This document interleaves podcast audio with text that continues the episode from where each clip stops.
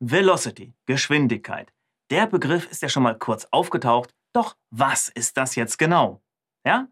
Die Velocity, das ist die Entwicklungsgeschwindigkeit. Also die Menge an Arbeit, die ein Team in einem Sprint erledigen kann. Und diese Menge an Arbeit, na, die müssen Sie ja irgendwie quantifizieren. Die messen Sie dabei also zum Beispiel in Story Points oder Idealtagen. Ja? Story Points und Idealtage hatten wir im letzten Abschnitt. Also, wie wird die Velocity bestimmt? Na, im Scrum, da schätzt ja das Team für jede Aufgabe, also für jedes Element im Backlog, den erwarteten Aufwand. Ja? Aufwand, das ist ja nichts anderes als Menge an Arbeit.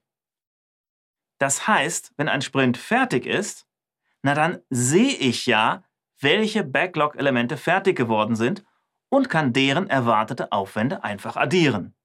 Sind also in einem Sprint drei Backlog-Elemente fertig geworden und die hatten jetzt vor jeweils, sagen wir mal, 10, 5 und 8 Storypoints geschätzt? Na, dann haben wir in diesem Sprint 10 plus 5 plus 8, also 23 Storypoints geschafft. Die Velocity in diesem Sprint war also 23 Storypoints.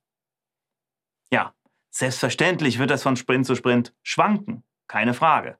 Und deshalb sollte man auch auf mehrere schauen und dann ganz einfach den Durchschnitt berechnen. Also alles keine Magie. Aber ganz wichtig dabei. Es zählen bei der Berechnung immer nur die Backlog-Elemente, die auch wirklich fertig geworden sind. Ja, ist klar, oder? Anfangen können sie viel.